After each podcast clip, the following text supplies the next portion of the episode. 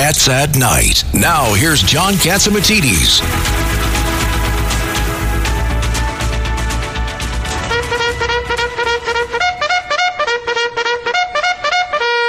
Well, the cavalry is coming. November 8th is coming. There's 16 days or 17, 18 days to the election. Uh, Larry Kudlow, what the heck is going on? I don't know if David Paterson is there, but please, He- he Wherever he is, he he's took the shaking. day He's off. shaking. he took the day Oh, off. because I was going to tell him the reason the stock market went up 750 points today is because the cavalry is coming. Well, you, you feel it's coming? You feel it, uh, uh, Larry?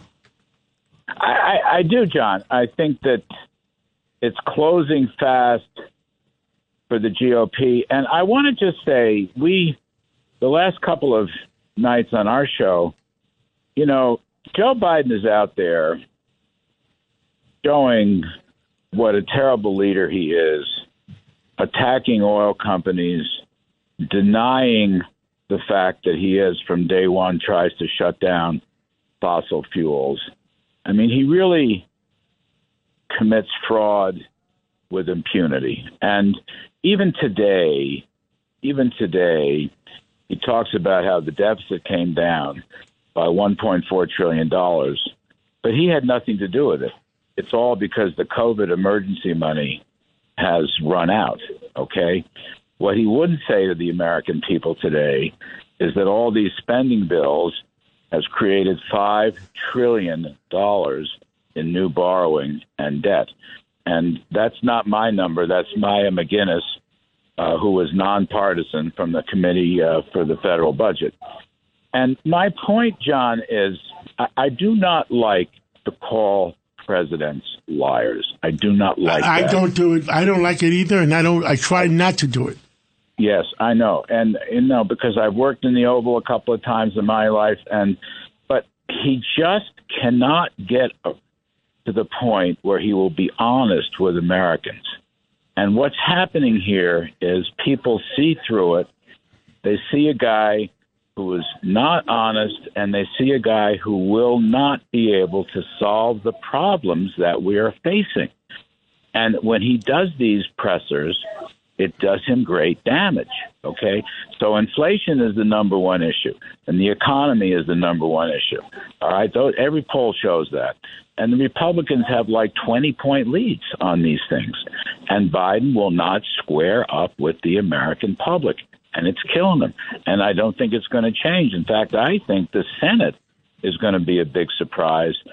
I think you could be looking at um, 53, 54 Republican senators. The House, I know, but I think the Senate side is going to be a big surprise.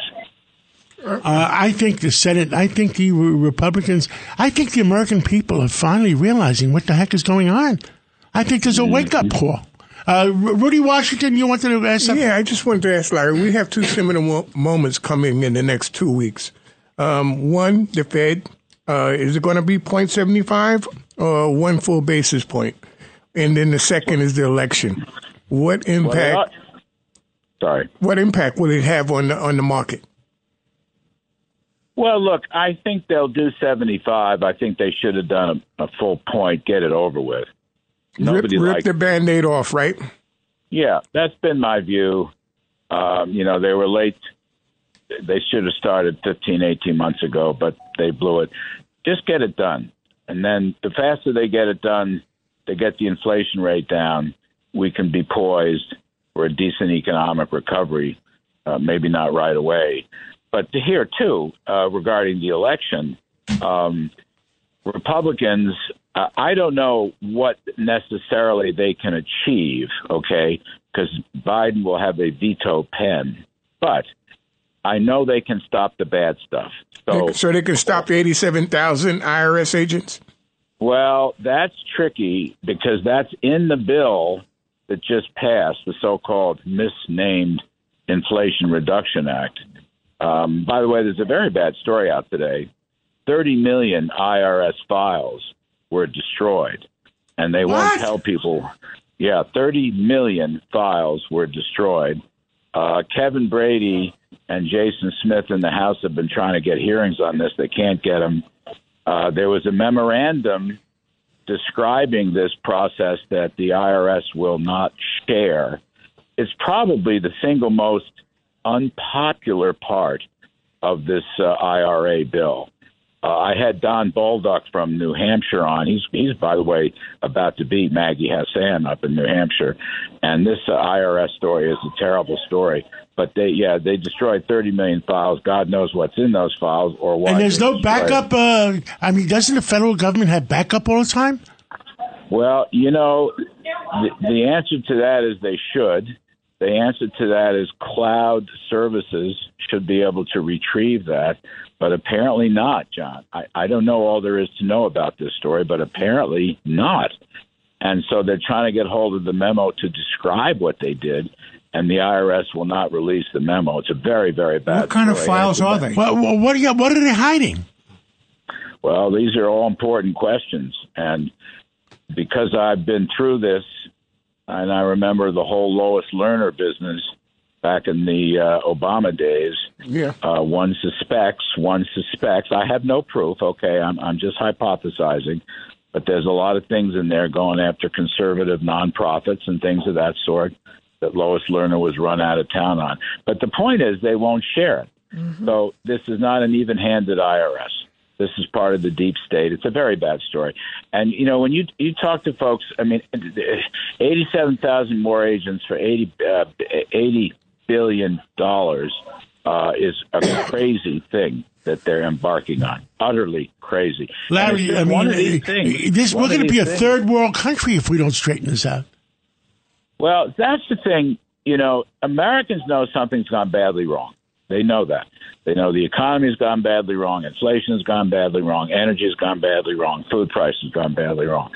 But here's what they're learning, and it's it's really coming down. I mean, every time Biden goes out with a press conference, they know that this president is not the guy to solve it. So there is a, in my judgment at least, there is a tremendous crisis of confidence in Mr. Biden. And I don't think he will ever recover from this crisis of confidence. And one reason for that, John, look, you are a brilliant businessman and you always talk about common sense. If something goes wrong, what do you do? You admit it, you make a game plan to change it and fix it, okay? But if you don't admit it and you don't own it, then nobody ever going to believe you that you can possibly change it and fix it. And that's the impression that President Biden is leaving. He's in denial about all these things, and he won't. Uh, and and nobody believes he's the guy to solve the problems. And I think, as much as inflation and other things, it's this crisis of confidence in him that is a big factor in this election. So people will want to elect a Congress that will be a check and a balance. So we will not have to continue along the wrong path. I, that's my reading of this story right now. We need checks and balances in Washington. Things are bad. Uh, it's just we need to have the American people have confidence in our justice system, our law enforcement system, our borders. I mean, we need confidence. Yes, we, We got a minute left, Larry. Tell me, tell us about the markets. Uh, how do you feel? I, I look fundamentally in the short run, John. I don't like them. I think the high interest rates are going to take a toll. I think even though earnings, have by the by, have come in decently, I don't think that's going to last. Um, some of these regional Fed manufacturing surveys look very bad. Uh, the housing story, which you talked about months ago, is in deep recession right now. But I am interested. It's a little bit of fun that I'm having. Every now and then you get these 750 point days. It's probably short covering, but I think that people want to be optimistic about the elections and that the elections will represent some positive changes. So, long run, I'm still my Kudlow optimist. Short run, I don't know. Keep your powder dry. Well, I am praying. I am praying for our country, our cities, our states, our country, and and I'm praying for the world. Larry Kudlow, I want you to have a great, uh, relax, a great weekend this weekend. And, and Larry's on every uh, Saturday, number one show on Saturdays between 10 o'clock and 1 o'clock in the afternoon on WABCRadio.com, 770 on the dial, on your iPhone, 77 WABC app and you could hear it worldwide in the solar system too. Can I get Larry's um, reaction to one thing? Yes. What do you think about Lee Zeldin and Hochul now neck and neck, and now she's changing her messaging? She now just put out an ad about crime. I know we only have a minute left, but I, I know you're passionate about this subject. I am. And Lee Zeldin's going to be the next governor of New York.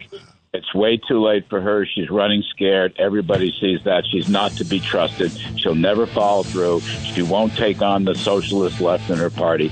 Zeldin is a fine person with character and truthfulness, and it's all shining through. And I love the way he's finishing. I love it, Lydia, and I'm very bullish on it. Thank you. Uh, thank you, Larry Kudlow. Have a great weekend, and I'll be listening Thanks, to you Dave. tomorrow. It's Cats at Night. on the Red Apple Podcast Network.